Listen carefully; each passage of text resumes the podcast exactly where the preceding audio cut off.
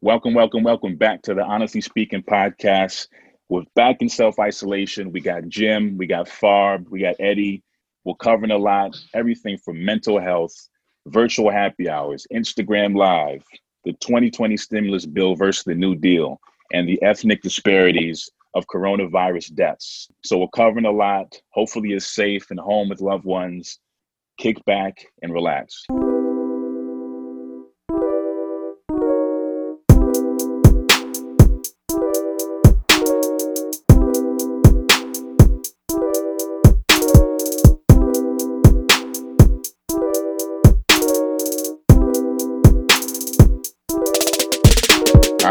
Gents, we're back at it. This is pod number two that we're doing through through Zoom in our self isolations. We need a kickback. So now we need a kickback. yeah, Zoom's making all this money. I know, right? Getting rich. Yo, seriously, Zoom. Isn't there? Wasn't there like a big? Didn't the CEO? Who's Jim's guy who's in all, into all the conspiracy theories? The dude, the dude who was on the Breakfast Club, the black nationalist guy. Jim, turn your audio on. You know what I'm talking about. Yeah, he's talking about Dr. Umar Johnson. I thought you were talking about Chuck. I got two of them. I got one black guy, one white guy. No, no, no, no. Dr. Umar Johnson. I'm, I'm shocked he hasn't come out with a conspiracy on Zoom starting the coronavirus. Wow. Hasn't he though? Didn't he? Wasn't there something earlier on? I don't know. It was Yeah, just like a joke. but meme. Not regarding to Zoom. Um, Word. Well, fellas, the, the stats came, they're coming out. And, you know, Jim and I are in Brooklyn. And you're looking at the map of New York City. And not shockingly, uh, the map of cases, the map of deaths is all related uh, to income class and, and more specifically race. Um, and of course, you know, Well, early you can't on, separate people, any you of those were, things, right? I know. Remember the joke? So even a month ago, people were like, "Black people don't can't get the corona. We're good." Blah blah blah. And oh yeah. I don't know who started that, but that shit was not helpful at all, and it was super prevalent. But regardless of what you know was said or not said, um, yeah, but that I think that was the well, that's not the reason, right? Like that, like that doesn't help people, right? Like that's certainly yeah, there's yeah, people who didn't take it seriously, and of course that doesn't help them. But there's gonna be Yeah. naive people, no matter who you are. And like at the end of the day, Yeah, it's like someone someone was writing mean, that- about like, you know, like we've got our people, we're the best athletes, but then we're the most unhealthy because of like systemically where we've been put in these neighborhoods. Um, Yeah, the same so thing yeah, that Jim, makes you want us to jump the, in? the same thing that makes us the best athletes are the very same things that makes us most susceptible to disease and then dying from them. Um, but Ed, I think maybe that's where you come right in. Uh, I think in some ways, interestingly, we can we can make the connections between this conversation and that article you sent us regarding um, the myth of the black athlete and sort of like the things we are either naturally good at or not good at. Well, Ed, before you you go take- into that, can you, you you had some stats? Can you just tell people, unless they haven't seen it, like what some of these actual stats are, that we're referring to? Well, I think that you know, I think the joke initially, just to touch on that, I think I think it, it started because most of the a lot of the outbreaks started in Europe and in, in Asia, and, and then all of the Oh, right, confirmed right. Cases. I think, Yep. and not Africa. There was like a, a, a weeks week long delays before like the first case popped up in one in, in in any country in Africa or whatever. So I think you know the internet started memeing out because of that. I don't know if it was like I don't know if it was Black Americans specifically. Also, it could have been because I think more affluent communities, white communities, are going to get access to tests before, um, you know, black 100%. black or Latino people in in in the cities Yeah, I mean, I told you I took- they confirmed cases. yeah, I took my dad to the hospital and I told you while literally all of my friends were like, Yeah, I got tested and this happened, I had it, you know, I got tested. I took my dad to the hospital for it. And the doctor said, Well, uh, by the way, my father has uh, COVID 19 and he's chronically ill. But I heard the doctor said, Well, I'm sorry, sir, we'll send you back home and come back if you stop breathing. and then I couldn't help but to think, like, wait, all of my rich white friends are getting tested. Why is it that he has to come back when he stopped breathing? In other words, come back when you're dead. So How's yeah, he doing, Jim? he's hanging in there, man. That dude is he's next level. Um, he's not improving. He's not deteriorating. He's just you know he's just there, which I'm surprised. I thought it would have been worse. But um, Is he at home or is he in the no, hospital? he's still he's still in the hospital. They don't want to send him home yet. They don't they ha- think he's quite ready. Is he, is he on a ventilator? You know, he's he's getting some oxygen here and there. Uh, not a lot. That's what the doctor said. But every now and then they'll make him get up and go walk across the room. And by the time he gets back to his bed, he's, he usually needs some air, which is also why Got they're it. not sending him home. But my dad, you know, my dad is chronically ill, and he's been chronically ill for at least 25 years. You know, he's he had a kidney transplant. He's high blood pressure. I mean, he's that prime patient that we've talked about, right? Immigrant, extremely right. poor, chronically ill, you know, live in a poor, poor neighborhood, super religious. That played a major role in it too, right? Religion was like, man, this thing is not going to happen to the Jesus loving freaks, and it's only going to happen to those who are not religious. And yeah, there's a bunch of reasons why, you know, he was that perfect patient that usually died from this stuff. And also the the I hate to use that word, but it is what it is. The privilege of social distancing is not the same for everyone, right? You have people who two, three of them live in a a, two bedroom apartment, right? Four, five, six sometimes, and there are folks who have to go to work. And you know, they're in and out of the house, which was the case with my dad. So, you know, these these are very difficult things to measure. In addition to everything else, obviously the historical factors and the medical factors and you know class and race and everything we've talked about. Well, yeah. I, I, mean, just just to tap on some of these stats though, real quick. I don't know if we we actually said them, but I think it's like in Chicago, 26% of the population is African American, but set, they have 70% of the cases. And that type of statistic, I think in Milwaukee, it's like they're even less black people, but they're like 80 some percent of the cases. So it's over and over like there's overwhelming numbers. Um, and it's to your point, Jim. You know, you look at the map. It's Brooklyn, it's Queens, it's people who can't afford work, it's people that are living in close proximity, it's people who don't have the same access to health. And you know, it's been kind of getting beaten up in Twitter. But you know, a month ago, people were like, "Well, the rivers are getting clear." and the skies are better. This is like this great equalizer with all these different things. And you know, we do have a, an existential crisis with with climate change yeah. as well that has to be taken seriously. Well, but there, there's no equality in this, per usual. Well, well, well, yeah. I mean, I mean, Fab, I, I think there are two things, right? There is the virus itself, which I agree anybody can get it. And my buddy, Dr. Gore, uh, said to me, you know, he said, "Don't get me wrong, the virus is as as serious as it is." But what's really killing people is the response and the lack of resources and the lack of health care and the diet the individuals had before the virus and the, the, the, chronic diseases they have, which all are connected to some of the things we've talked about. So, Fab, you're right. The the virus itself is, you know, it doesn't discriminate, but the responses is where you get the numbers and the data you're getting now based off of a whole bunch of other things. So the two make sense. And when you when, when I walk I've been in the streets a lot, unfortunately. And a lot of times I'm out because I have to. I have to do certain things. I have to get certain things for my son, my dad. I got to move. And I can tell you for sure about 75% of the people I see in the streets, either working, going about, are black and brown people. Um, that's, you know, they're just more exposed to it. All the guys delivering stuff, all the guys cleaning the streets, all the guys delivering food, they all look the same.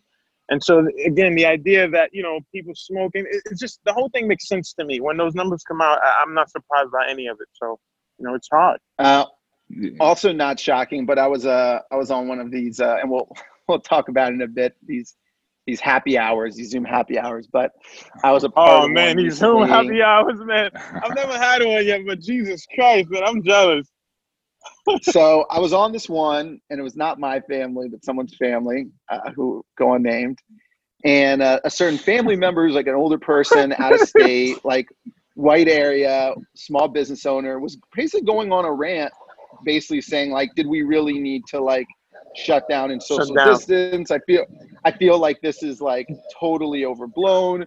Couldn't we have just like lot people off and like a lot of these talking points and you, you know i kind of get it if you're in some places non big cities where you're like is this thing even real like this is crushing my business yep. and this i'm gonna have to I'm laying off employees and it's this total out of sight out of mind and also you're you're kind of like buying into trump stuff like it's different facts. Like they thought that we didn't know the same day as south korea even though we did. Like we had cases on the exact same day. They just did way more testing. We did not. That's how we can't isolate people. That's why we have a problem. Um, but it's it's it's so consistent once again in every other this issue is the same issue we have in every other thing. There's this polarization on the facts that we get and the way that we look at life and when you're outside of a city you you you can't believe like they thought like when we were telling them that people are literally dying all around us every single day and i can hear ambulances like every 20 minutes and they're probably another covid patient they're like is that real and it's like yeah that's real like 750 people have died the past two days a day in Brooklyn. And I, I'm sorry, in New York I can, City. I, yeah, and I can see why some of those people feel that way because I, I can say for sure, if you live in certain parts of Brooklyn, those deaths also are not that real to you. They're not happening yeah. in your backyard, and I can tell you that because I've been in and out of both neighborhoods. You know. Yeah. Um. You know, my dad lives across from the hospital, Kings County, which is literally the hub for it. And when I'm in Park Slope or Cobble Hill or anywhere else, and I go towards that side, you can literally see it, man. It's it's insane. Like you can see a world where this is happening, and then you go to another world where you know you know they're having aware the, of it, but it's not the same impact. Yeah, there's there's they're literally outside of like Brookdale and Brownsville, that hospital, which is across from um, elementary where courts at. Like they have like freezer trucks for the morgue because there's so many people dying.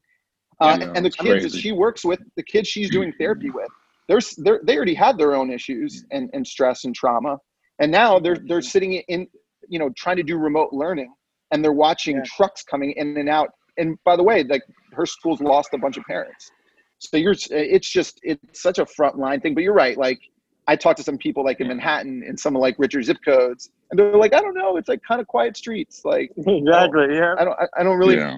you know so it's uh even within a, a city there's a big divide hundred percent. I mean, Charles Blow made a really interesting point I didn't think about before. He said, "Look, if the, if he said if most people in New York City live in Brooklyn, particularly most poor and people of color live in Brooklyn, why would you bring a hospital ship to the furthest part of the city which those individuals can get to, right?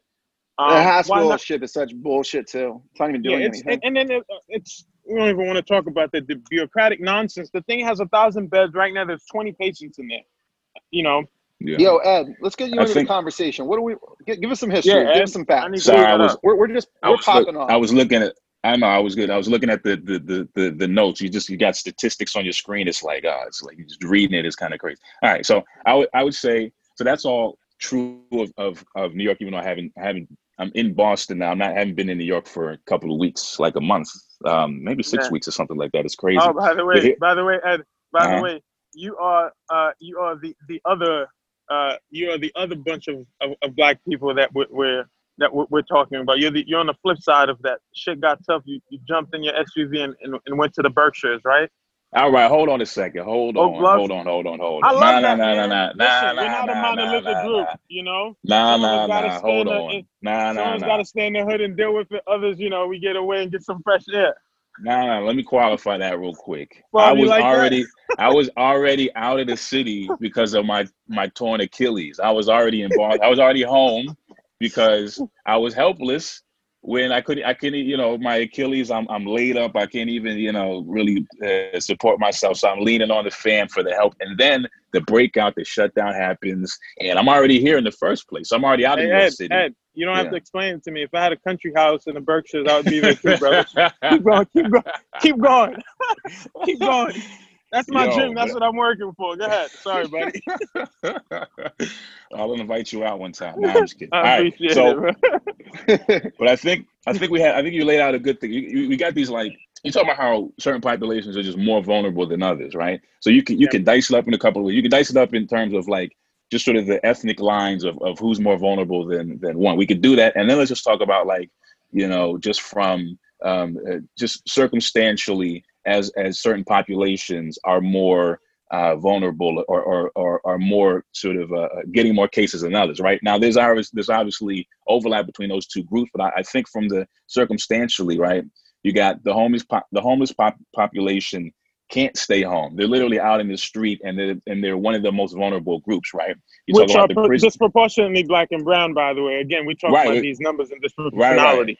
No, yep. no, I'm gonna, I'm gonna, I'm gonna get to that. But you know, so let's lay it out real quick. The, the different, the different categories. The homeless population is uniquely vulnerable. The prison population and uniquely vulnerable. Undocumented immigrants uniquely vulnerable. folks that are overrepresented in the service industry and, and therefore are essential workers, uniquely vulnerable, right? So those categories just in them on themselves are more vulnerable to catching uh, these cases and ultimately coronavirus deaths, right? And now you want, and that, and now you talk about the uh, sort of the, the, ethnic categories, just uh, uh black folks, Latino folks, um, Native Americans. They're all sort of already predisposed to um, uh, more deaths in more, more, cases because of several things. When you talk about the sheer life expectancy, I was looking at like numbers on the CDC last night before, you know, uh, uh, staying up late rather than getting sleep before doing this. So you look at this sort of life expectancy. These numbers were logged in, in like 2017 or 2018 was the, was the was the most recent. But um, as in terms of ethnic groups, you got Native Americans at the bottom. Their life expectancy is about 75.06 years. African Americans, the next 75.54 years. White Americans, 79.12 years. Hispanic Americans, 82.89 years.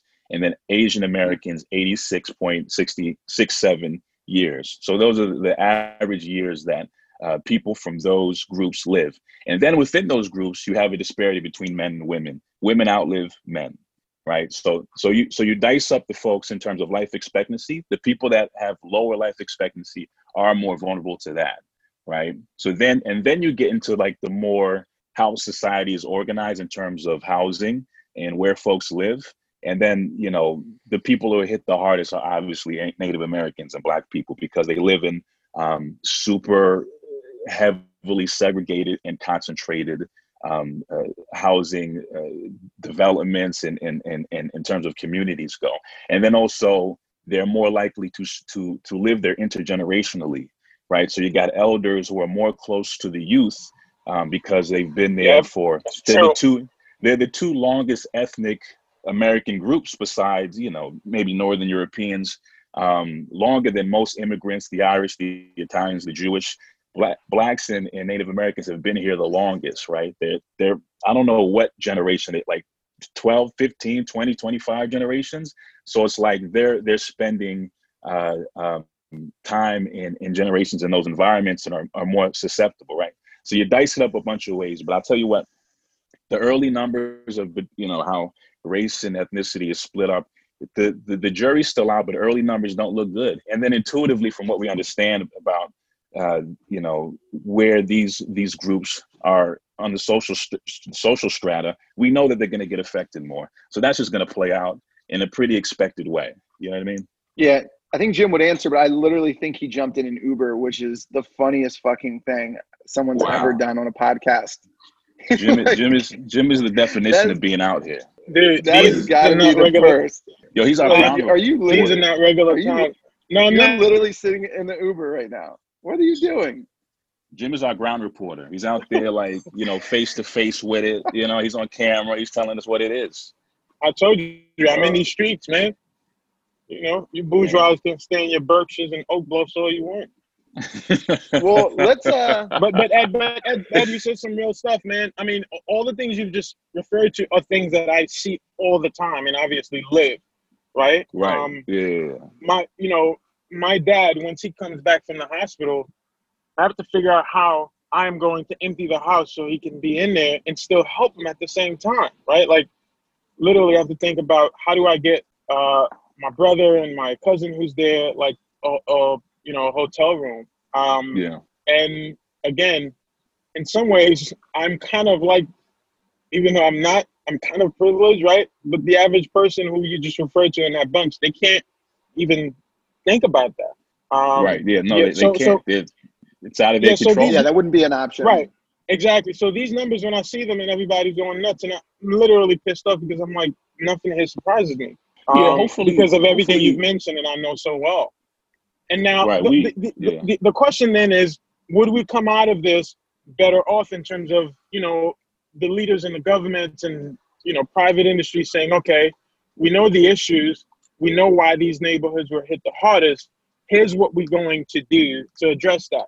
Now, that's where my sort of like um my anger really comes to play because I know that even after this, that won't be the answer. That's not going to be the solution. Like, hey, let's invest in these communities. let's make sure the next package that come out of Congress, which we know one is coming out, actually specifically address this particular issue. So AOC called for um, the next package to sort of like have this reparation types of connection to in terms of addressing what's happening in these communities, in these black and brown communities particularly, which we'll wait and see what happens. But to me, that's the part I'm most interested in because we know the issues, as you've stated. We've we've known them forever. I mean, they are American history. The solution is what I'm most interested in once we do come from under this. Are we going to actually invest in these communities and make sure that, you know, American citizens have access to health care, healthy food, you know, food deserts. That's another thing we didn't talk about, Ed. A lot of people from these communities, they're food deserts. They're not eating well. They have to go out and about these are all issues we can fix, and these are all issues we have the resources to fix, but we don't have the moral, um, sort of like uh, backbone to address these things. And obviously, race is at the center of it all. So, you know, what do you guys say to that? What do you What do you think, Fob? I mean, you you're the optimist and in, in, the, in the. Yeah, no. You know, you don't want you don't I, want selling me not America but America. America. Nah, I, you know it's just around the corner from me, there's just like one of these, just, you know, typical, just like neighborhood, terrible hole in the wall Chinese restaurants, right? Yeah. And I was walking around and it was packed, totally packed. Yep. And like no, you know, no one social distancing, no one with masks. Everyone's still acting like it's a month from, you know, a month ago. And I'm like, yeah, like a people need to eat. B they're eating shit and this is like this is like the problem and it's not their fault per se. This is just like the environment they've been given. I actually want to move forward though because i think jim you like teed it up kind of well. And i actually want to hear from ed a little bit about just the 2020 stimulus. And because we're gonna it's we know there's gonna be more money to come down the road. But like you know comparing that to you know maybe the last recession the bailout or even just like talk about the New Deal a little bit, which obviously is your favorite thing. I don't want you to go down too big of a rabbit hole, but like real transformational stuff happened, not for all, but for some in the New Deal. And right. what type of things need to happen in these newer um, bills to actually start making change in your eye? Yeah. So, so uh, Fab, can I add one little part to that, Ed? Um, yeah. What happened with FDR in the New Deal around that time that allowed FDR in Congress to pass a bill, even though many thought that it was going to help those at the bottom, which obviously of some of the folks we're talking about now. What, what was the moral courage then that they found that allowed that to become the law that we can't find today? Um, well, the biggest the biggest difference between this this past stimulus bill, which is which is the the biggest package in terms of dollar amount you know, I don't know, I don't know, adjusted even adjusted for inflation that that's ever been passed in American history from from Congress, um, versus like the New Deal is um, the New Deal bailed out the people. Um, this stimulus package is temporarily throwing a, a band-aid to a couple of people, but it's really bailing out corporations again, just like uh, the 20, 2008 recession. I mean, so that's that's the big difference. Like what the New Deal did for the first time in American history was erected a, a, social safety net that didn't exist before, right? That was the prelude to to to sub, suburbanization and the creation of a of a substantial middle class, which there wasn't one before, um, but what we come to know uh, today. Um, you know, obviously that was an exclusion to um, uh, to the black population, um, and that was widened for uh, uh, more than ever before, like the gap that we've come to understand today. But it a lot of the the uh, uh, it widening out was originated in, in, the New Deal. It existed before that, but the New Deal made it a lot worse. I mean, so oh, that's, that's interesting. And I, yeah. I, thought I thought that gap was widened by Reaganomics. So you're saying it actually happened way before that with the New Deal? Way before which I was that. talking I'm, to Ann about last night.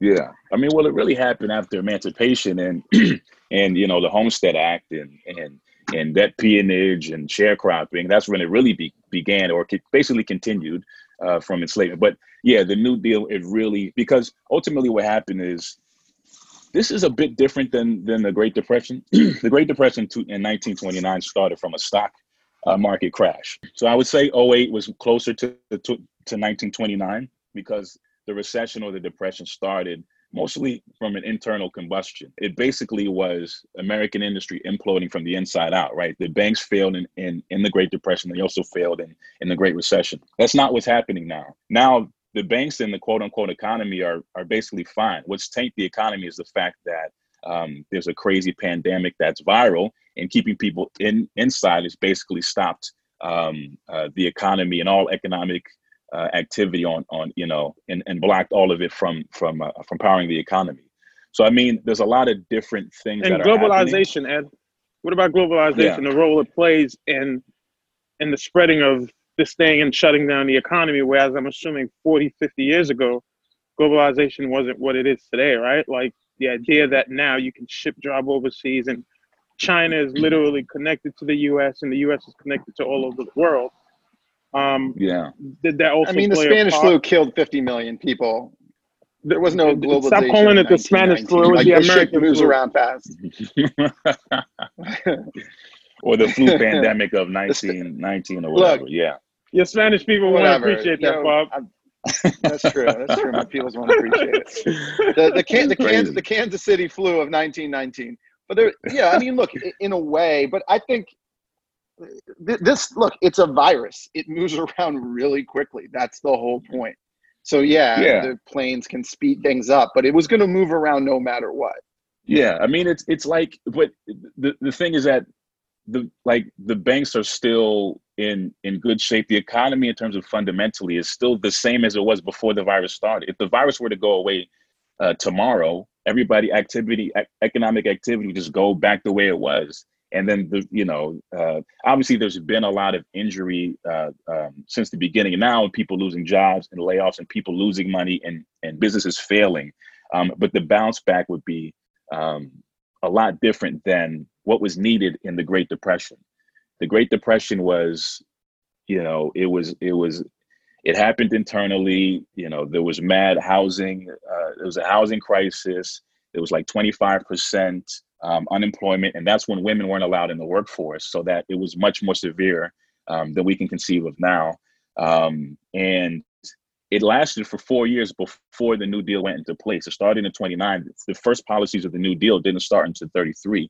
And then the economy didn't actually bounce back until after World War II. So the New Deal floated folks and, and calmed the markets and, and, and put society on a path to bounce back um, in, the, in the late 30s and into the 40s but it was sort of the war industries revving up and working with an, alliance with other countries during World War II that really got the economy booming again, and then created the post-war boom, um, which more New Deal policies um, hmm. basically, uh, um, uh, you know, we wouldn't be shit that. without that. Yeah, no, we literally wouldn't have been shit without that. Yeah. And the difference with the New Deal, though, Ed, versus now is there were actually legislation in that in that package, right? That that created, for example, Medicare, Medicaid, Social Security. There were laws in place, whereas this is just kind of like more like money, right? Yeah. So the New Deal, a lot of those were socialist programs, even though it's really interesting, right? Because the whole those are socialist programs in a time where we were fighting socialist society and communist society, right? So there's a lot of conflicting things happening. It. We're still fighting it, right? Mm-hmm. So you know the ability to um, uh, you know uh, organize unions as workers started with the New Deal. Medicare started with the New Deal. Unemployment insurance yeah. started with the New Deal. Social Even Security started with laws, the New right? Deal. Child, child labor, labor laws started with the New yeah. Deal. Wealth yeah. welfare, which was initially for white women um, who had to stay home and support the family while their husbands were out to war um, which mm. excluded black people initially. A lot of people don't um, know started that. with the New Deal. Yeah, it was originally, and so was public housing. Started with the New yep, Deal, which was for yep. war industry workers who were coming into uh, industrialized centers in cities that we know today. Um, public housing was for middle class white families and was created and maintained as such. So then you get all of this, the public good that was created that didn't exist before for in benefiting um, uh, the up and coming white middle class over time, you mentioned Reagan. And Ed, uh, really uh, quickly, Jim, there yeah. there there was no white middle class. Like in the twenties, like no, there wasn't. It was yeah. basically it was either robber barons or you were like a, like you're poor and working class. That was it. So yeah. even though yes, the New Deal created all this inequality between white and black and, and further schism it brought Right. white people into middle class in a way that never had happened. So on sheer numbers, it did a lot Yeah. for people. Um, yeah, exactly. So I just it's think like- is an important important thing to. You're right. call out. Middle class didn't exist. New Deal lifted white America into the middle class and left black people in the Great Depression. That's Was, basically what yeah, happened. was the was the GI Yep. Bill a part of that? Yeah, the GI Bill, right? So GI Bill allowed for um, uh, college scholarships for returning veterans, uh, skill building, job placement, um, mortgages, where you didn't you didn't need a down payment, but you got a really Yep. cheap mortgage for the first time as a veteran. Which In- also created these- the, the suburban sort of like world as we know it, right? Right, exactly. Yeah, that's where suburbanization happened through there and, and the suburbs as we come to to know today. And all the boomers are raised in, and all the millennials are raised in. That was erected and constructed through New Deal policies and funding um, from the government. Right. So that's all socialism. You know. So- uh, So let me ask you this then: if if if if these programs and legislations and initiatives did so much to bring up the poor working white class into the middle class and upper class, why would those very same people today be against that? I think we Because think we- essentially, essentially, that's Yeah. what Bernie, Bernie, and so many others are, are are trying to sort of like reignite, right? When when they speak of Medicare Yeah. for all and such and such, how's that different from the New Deal?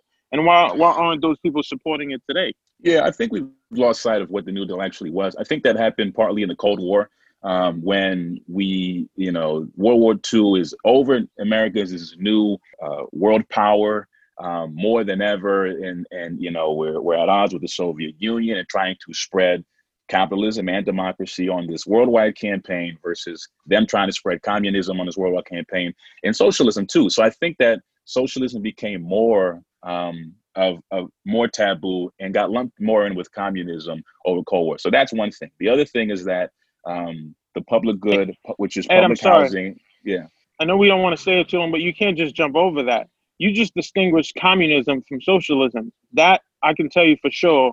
Even uh, uh, nerds like us, not too many people can differentiate the two. So can you go ahead and address that a little Right. bit? What's the difference between communism and socialism? So socialism is an economic system, and communism is a political system. Obviously, those two things work together, um, Yep. but they are distinct um, from each other. You know, socialism can exist in a democracy. It can exist in in Which uh, it does. com- which it does. Uh, it can exist in some forms in in communist, uh, you know, China or communist uh, Russia, and you know it so it, it's more of an economic focus socialism is than than a um, political uh, system. Now people say i think it was you know like marx and so on say don't do socialism. Socialism communist is the ultimate end of socialism socialism where you can't own any private property and and you can't rise above your station of life at all. You're just sort of stuck um, and everybody gets exactly the same thing and there's no distinction and there's no and there's no agency and, and, and so forth right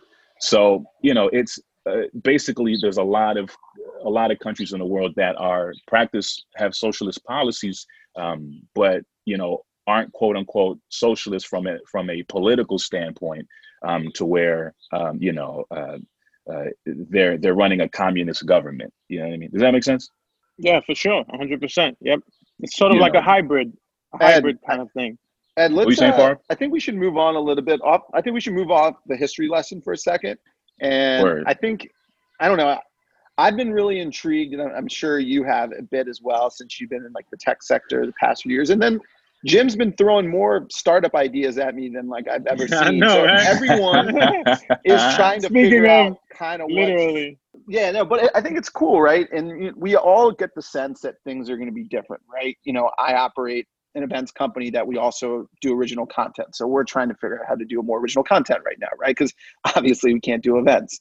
Um, and I've just been super, you know, the Zoom stuff has been interesting. We're, we're using Zoom now. Um, people are doing Zoom chats. I think people are going to be a bit exhausted by the time we can finally come back on Zoom. So I, I think I'm there's a already trend, but exhausted. Yeah, I will say though that these you guys have heard me going off about these IG lives that Swizz and Tim Right. did, uh, um, yeah, yeah, yeah. and I think there's something really interesting there. And I don't, I think we're so new into it, but if people haven't seen it, Timbaland and Swizz Beatz basically, without telling anyone, I think it was like a week and a half ago or two weeks ago, um, did an IG live with each other, and then they each played 20 songs back to back. So one person did one, the other did one, but like for like 60 seconds each, and they basically did like a, a, a you know, all their like favorite production. It was like a, a battle Yeah, well- with it, right? Well, Fab, it, it, it, it's sort of like similar to how hip hop started, right? Like the DJs used to battle in the Totally. in the park, right? Totally, and well, I think I think that's like the, been the cool thing to it, right? Because the old battle culture is like what what made a lot of people fall in love with hip hop, right? Yeah, I mean, And so here you have two of the ri- bloodline of hip hop. Like, what are these guys making? Like 250, 500, maybe even a million a beat. Like, they're insanely Right. rich, right? Yeah. And so everything they do at this point, they have managers, they have to get paid. They're not doing anything for free. So to see two of the biggest people go on Instagram for like two, three hours and just have drinks, laugh like we would do. Um, and so anyway, it's starting to evolve. Like T Pain and Lil Jon did one. They had like 300,000 people watching it. Uh, Scott Storch and Mannie Fresh did one, which was like hilarious. Manny was like just, you know, repping like New Orleans just hard, just being kind of a clown. And Scott Storch was just smoking weed the whole time. Uh, but it, it, it keeps Yeah. building, right? And they're they're they're kind of saying that maybe Pharrell and Kanye will do it, but there's Oh, something shit. interesting about the, the the fact that you you can be on these chats. You see your biggest like celebs. Like I was on a Joe Budden live yesterday, and he was like, "Oh shit!" Like uh, Drake's in this. Yo, get your ass in here! And he tagged him in. And then Drake was just sitting in his apartment, kind of drinking, started laughing. He's like, "Yo, man, I don't want to be in here right now. like, like you're gonna give me shit." And then like eventually tagged out. But I was like, "Wow, we're all just like in the same place." And the way that Yeah. fans and celebs are interacting is in a way that hasn't been done before. And there's 100%. definitely going to be something that something that comes from this. Um, it's like a direct be connection really, really between cool. the consumer the consumer and the producer right it's like there's never Yeah, been a time where you can literally reach out to whoever your idol is or you look up to you can you can try they may not answer but you can literally get to them that's crazy or see them or seeing them fan right like you go into like one of these battles and it's like every rapper you grew up like literally just fanboying the songs that are being played like side by side with Right. you yeah, yeah. and yeah i'm helping that's a Got to it's a really cool feeling that I think like a just people need to have, but uh, who the hell knows where it goes? But I, I just think that there's a lot of learnings from just like what people want, and I think that's the biggest thing, right? Whenever you start a new business or idea, you're like, what's a problem? What is missing? And what's a big market to fill into? And they're clearly doing something because like it's crazy for even them. They're like, holy shit. More people are crazy. seeing me than like an entire like stadium tour I would do in like Yeah. three months. Yeah, I mean, we've Um, talked so about anyway. that, right? There was a time where those artists had to go through a medium in order to get to the fans, right? Like they literally had to do a press something, and now they can go straight to us. So, you guys in the tech world, what does that mean? I mean, how do you see this play out after this is done? Do you think that COVID nineteen has sped up uh, technology in a way like never before? I mean, what Andrew Yang's been talking about is sort of like automation of workers and businesses. I mean, we were already worrying about that, but especially after COVID 19, you think that we're going to come from under this sort of like ready and willing to say, you know what, this is the future, and we know why it's the future. And what does that mean for the low wage workers, which we're also talking about here? Jim, it's funny You you, see what said I'm that. I saw this. I saw this big VC on Twitter the other day. He goes, findings that are already coming out of the quarantine. We only actually work like three to four really effective hours a day. Um, hundred percent. We A hundred percent true. we need way Yeah. less meetings, Yep. and we have and we have way too much office space. So. And, and, and that's he's specifically talking to the tech economy, right? I still think there's something really nice for a lot of jobs to be there with like your team, like in an you know together. But it, it's scary because Andrew, I think Andrew Yang's right in the sense that uh, a lot of these new economy jobs are going to actually need less and less people. So, but who knows? Maybe, maybe not. I agree. I was one of the the verses uh, series that you're talking about. I definitely I'm gonna check the next one out live. I only watched highlights. I haven't caught any of the other ones live, but you got to shout out. I feel like it all started with D Nice. Am I wrong? Oh yeah, With yeah, yeah. Nice? No, he did. I, I feel Yeah, like he it did. started with him doing the, you Yep. know, and then it just evolved The DJ. doing the live Yeah. DJ Dude, set. Michelle everybody, Obama was in his DM. Yeah. yeah. Everybody was was, like in his DM. It was like this rediscovery right. of what IG Live could be used for. And now you get Right. and and and right to your point, Jim. Uh, I mean, that's what the internet is, right? It's it, it's a it's a disintermediary. Like it's you you take out the middleman. So like Yep. artists and whoever can connect with the Facts. with the people um, Yep. directly, right? So I think, and I think it's super important. I think one of the the biggest things that it's done and will continue to do is with with music being free, you know, you know the the whole selling CDs, that whole industry dying, streaming services popping up, and and basically artists unable to make any meaningful money from streams or from their music per se.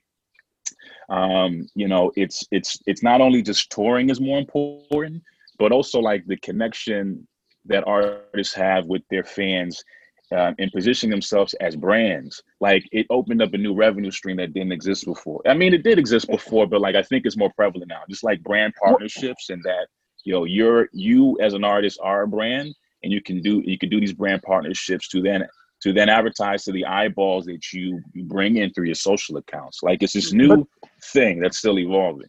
But gents, how, how, how will artists position themselves to benefit from this? Because we know that most of these tech companies are owned by the same dudes that look the same way, have the same backgrounds as the people who own, you know, Universal Records or Geffen or you know all those big dogs.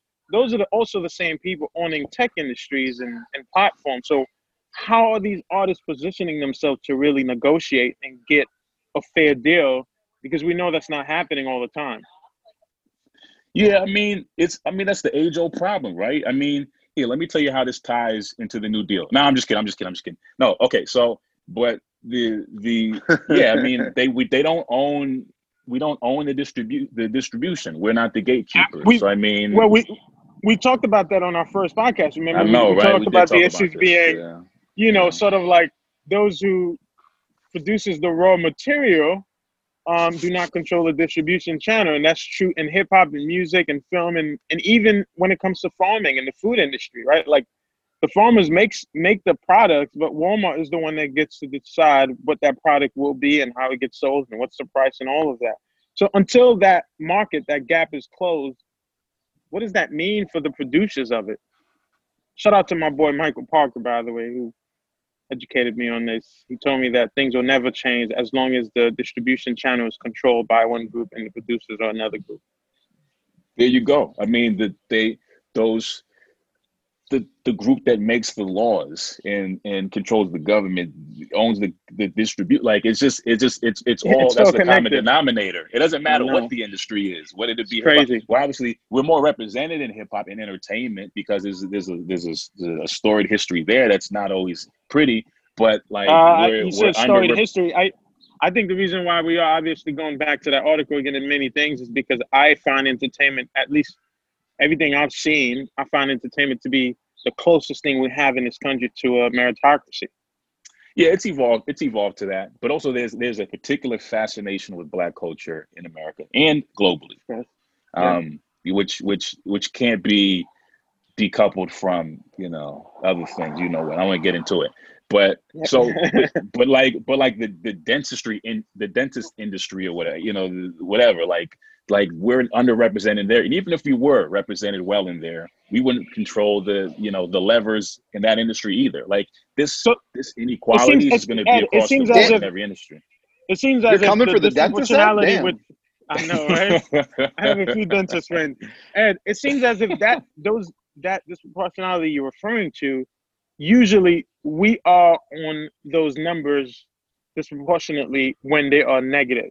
Like for example, I'm not so sure you can go in a corporation and say, "Oh my God, this is so misrepresented. We have so many black or women CEOs or whatever." But when the numbers flip, when it's something negative like COVID nineteen, then the numbers are also skewed at the same time uh, with the individuals who are contracting these these um, viruses and such and such. You see what I'm saying? Yeah, I think for all of the just all of the bad things about this country, um, we're gonna just bear more of the brunt of it, just because of the position we're in. And then all of the Yeah. good things, we're, we're gonna we're True. gonna be underrepresented, and we're going to, um, you know, uh, gain uh, less from that. Like it's just kind of And they work in tandem. That makes sense. you know. So I, it's it's it, it's it's just sort of interdependent that way. So, fellas, let's uh let's close out, and, and I, I would want to say I, I see there's a, a, dot here, but on uh on therapy, and I'll, I'll actually jump in right. and say I've never even yeah. I've never been to therapy, but I've been Same. having crazy bad anxiety yeah, anti-therapy. Uh, the past week. Uh, I'm not anti-therapy. We oh, just did a whole film on on therapy. I know. Um, conflict is great, but I, man. But, you know I like conflict. I know, man. Um, but yeah, I, I've been actually upping my meditation game. I had like a straight up panic attack Friday night in the middle of the night. It was it was bad. What what is a panic attack? What is that like? So so I'm, I'm, asking you because I'm not being like facetious. I have friends who are like, they're like, man, I'm depressed, I'm anxious, I'm this, I have panic attacks, and I literally don't know what that's like. And sometimes I sound like an asshole. So I'm really trying yeah, to. Yeah, yeah, yeah. You know. So it, I think it's crazy. It, it, the toughest part is if I I think I've had like one in my life, and it was like ten years ago. So it's not something like I was prepared for. So I woke up in the middle of the night around like three, and I'm like my whole body's on fire, and I'm like totally hyperventilating, um, mm like breathing super hard. I feel like I have a lump in my throat. I feel like I can't breathe, and in your mind you feel like you're dying. Mm. So it's a total mental like breakdown, like freak out, and it probably lasts. I don't even know. Like you like kind of like in and out, like like for like an hour, and I'm like freaking out. I'm like uh, thinking I have like something wrong with my breathing. I should maybe go to the hospital. Courts like trying to get me to like start breathing better. So I finally like after hours of like kind of like heavy breathing, finally kind of go back to sleep. And then I would say the past like three, four days, I've gone like in and out of like heavy anxiety where I'll be like, okay. And then I'll start feeling like super tightness. And like the past two days, anxiety, like, it's like fear, a fear of something wrong happening. Yeah, like, yeah. What, it's like, that feeling? You just start like your entire body starts like like toes and hands starts getting real sweaty. You start getting like heavy breathing. You start once again feeling like there's like a lump in your throat, and you just start getting like panicky. Like everything just gets full panic. And even in your mind, you're like, chill out, right? Like even if you can be rational in your mind, it's hard because then you start playing into this loop that something's wrong. So basically, yep. what I, it is in a way is like if you're living too far in the future, your brain can start just like winding up. And I'm someone who's mm. always thinking ahead, living in the future, and yep. all this stuff has totally winded me up. I'm not exercising as well. You know, we've been inside, we've been cooped up. There's a lot of just general uncertainty. So like today, this morning, I went for like a super long ass run, just trying to be like, all right, I got to be like healthier. Like, cause last night I also slept terribly, woke up in the middle of the night yep. with like crazy angst. And so I don't know. I, I would say anyone else who's going through that, I would just say, you know, I, I've been trying to meditate twice a day. I'm trying to exercise like a lot better. I'm hoping I sleep better tonight, but it's uh it's clearly just like a process mm-hmm. um that you just kind of have to work with. But I'm assuming if I've been, I've never really gotten it like this. Like I've always had like underlying anxiety, but never like a full out like attack. And but you're so it's so funny. I've heard people talk about all the time, and I'm like, what are they talking about? Like, yeah, what does that actually too. like mean? And then it happened to me, and I was like, oh, this is like the worst feeling shit of all time. Uh, it's mm. totally, totally like debilitating. So are you are you more sort of like willing to engage in therapy now after this. I mean, I've I've been in therapy for a while, and I'm still doing it through this period. So I talk to my therapist every Friday morning, and you know, we've talked about it before. I think of therapy growing up where I come from. When you if you if you raise that point, people would be like, you know, get the fuck out of here with that white shit. Obviously, again, which is all connected to the conversation we've had earlier, right? Um, but you know, For I've sure. been in therapy, and it was a struggle for me at first. I'm like, fuck, I'm coming in here and I'm telling this lady about my feelings and shit. Who gives a fuck? Damn, I'm sorry, I'm cursing too much. Um, but over the Have years, you ever had a panic attack, been, or was it more just like, was it more just like depression, or just like no, what was the feeling for you? You know, for me, well, what got me to therapy, I'm far. Yeah. Yes, for me, it was you know, I went through this breakup, and it was really, it was different because you know, we've talked about that person all the time. You guys tired of hearing about her.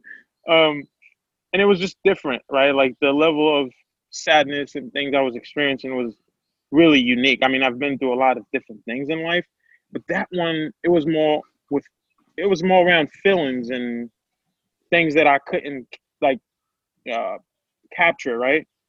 And so Marty's wife, Amy, who's a sweetheart to me, she's a therapist and she recommended, she said, you know, why don't you try therapy? I think that you may benefit from it. And obviously, respecting her and loving her, and she's a therapist, she told me that. I was like, you know what, I'll give it a try. And um, and Marty gifted me the first year of therapy. That's what really got me into it. And at first, I was fighting back, and I'm like, oh, this is not for me. It's not gonna work. And then after that first year, I now I'm look forward to it. You know, like right now, um, I'm actually looking forward to Friday to speaking to my therapist because there are things that help you unpack and things that help you understand and in a way that I've never previously thought about. Um, so it's been really helpful in that sense. And obviously for me, I'm still going for long walks and running, which I think is a great way to social distance. Um, so it's been the moment, the, the, the mental health aspect has not been like that much of a burden for me um, during the past mm. month. How about you, Ed? You ever uh, done therapy? You ever had any stress? Um, or you, you, you, you breezy in Boston? no therapy. I, I have never done therapy. Um, I, I don't know. He used Boston. Been, he used Boston. He think he's slick. He, he says Boston yeah. so we can think he's like in you know um, Roxbury or something. We know he's in the Berkshires. some Berkshires. Yo, what is it with you in the Berkshires? Now, um, there's a story there, and I'll tell you another time. Oh, yeah, okay. This is for another pod then. But nah, yeah. yeah, I haven't, I haven't done therapy. I, I haven't had too, too, too bad a time. I mean, I, I think I've been. This is I've already. I was, I was kind of before this pandemic. I was already grounded in another way with my Achilles injury, so I was kind of already homebound, and yeah. you know, I that that stressed me out because I was really annoyed and having to do surgery for the first time and everything. But like that, I kind of got all of that out of the way before the shutdown happened. And then the shutdown happened and it just sort of hit me differently. And then also I'm I'm not self-employed. I'm not an employer, uh, an entrepreneur like you like y'all are. So I think it's it's it's it's hitting me different and maybe in a less and it's it's just less for me, I, I think, for now. But I, I would say a combination of, of, of things um, you know, for y'all, probably make it, you know, it's it's it's more interesting to to, to see the effects that um, y'all are having with, uh, you know, being self-employed and entrepreneurial in this whole thing. But just in general, like I would never liken this to what everybody's had with self with home isolation with, um, you know, being locked up. But like the, the yeah, only ignorant the, people say stuff like that. Yeah, yeah. The few parallels that I would say is like just so, sort of severe immobilization, having to stay somewhere, even if you, you have different rooms, you can walk around and stuff. But like just severe immobilization is definitely unhealthy in and of itself. You know, yeah. I mean, people can walk outside and stuff, but you have to social distance. But we're not, we're just not on the move the way that we want to be or have usually been. And I think that that has an effect as well. Yeah, and I think the effect might even be more on people who traditionally have been able to move in and out you know, as freely as possible. People with, you know, money and wealth and access and a lot of things. So, right, right. what I find what I find interesting in this convo is that the hoodlum is the only one um, uh, advocating for therapy. Not the two-pound house cat. Who, you know, who, who knows, man? Who knows? I, am doing a consultation tomorrow. That's that's a big step for me. So we'll, we'll see. We'll have to check back with me to see see if I'm still on it. But I got yeah, I got pushed to it, the man. edge. You never know. You can, look, the thing you can do is even if you do like, hey, I'm gonna try full sessions, right? Like sometimes it's just for a period of time. You may realize like, you know what? Because of this, for the next few weeks, I'm gonna do full sessions, and then I may leave it alone. And you know, it doesn't have to be a like a lifelong thing. Um, yeah. So yeah, it's good, man. Yeah, because I mean, you know, look, we talk all the time with people, right? Especially some of us who are lucky who have smart. Look at this. This is so funny. Like, I am engaged to a therapist, so if I was not pro therapy, that would be a problem. Like social distance, hey, you, you see the wire in their hands. Um, there you go. Yeah, Jim, where are you? You went from thing. an Uber to to the curb. Where? where yeah, I was, I was in the hood. Where are you reporting from? The, I was in the hood. Now I'm in the suburbs. You know, yeah. suburbs. You like? You know, how yeah, you like you hear the birds chirping. watching you you're like the hood travel channel, my G. Like, this is crazy. this is so entertaining. I'm, I'm so mad that the listeners really see what you're doing. Yeah. I really am. Say hi to my man Moses. Moses. All right, fellas. Well, I, I, I, think I think we're a wrap. This is great talk, um, yeah. So everyone stay safe. Yeah, we covered a lot of good stuff, and we'll, yeah. we'll be back next week, so we'll have more to report on. But uh, everyone stay safe, stay healthy. Yeah, uh, check on check on your neighbors. Word in a safe way. Word. Peace. right. Safe way. Peace, y'all. Till next week.